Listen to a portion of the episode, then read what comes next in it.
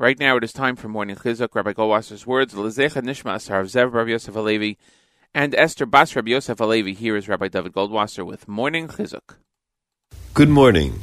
Rabbi Elchanan Wasserman explains that after 120 years, a person is not going to be asked why he didn't put on tefillin, why she didn't light Shabbos candles.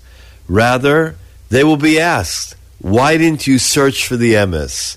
Why did you think that the world is hefker, ownerless? Every country was founded on laws and statutes which everyone who lives in that country has to abide by. One is not exempt from punishment because he didn't know the law. Imagine, says Reb Elchonon, a murderer comes on his day of judgment and he says he thought it was permissible to kill.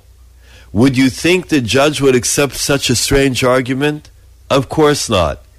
Also in Shemayim, in heaven, they don't accept such an excuse. Avram Avinu destroyed the idols of Terach.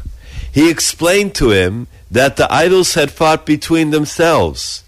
Terach told him they can't even move, and Avram Avinu then questioned his belief in this false ideology. Terach then took Avram Avinu to Nimrod, the king of Babylon, to be punished. Nimrod tried to influence Avram Avinu that he should worship idols, but Avram Avinu remained unmoved. He then suggested that Avram serve him. You are but flesh and blood, was the response from Avram Avinu. Nimrod then ordered that Avram be thrown into the fiery furnace.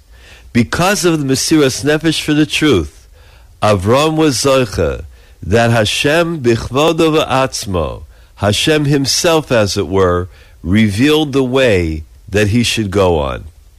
Basya, the daughter of Paro, she also looked for the truth. She didn't jump into the fire like Avram Avinu, but she left behind the tivus in the majesty of her father's home.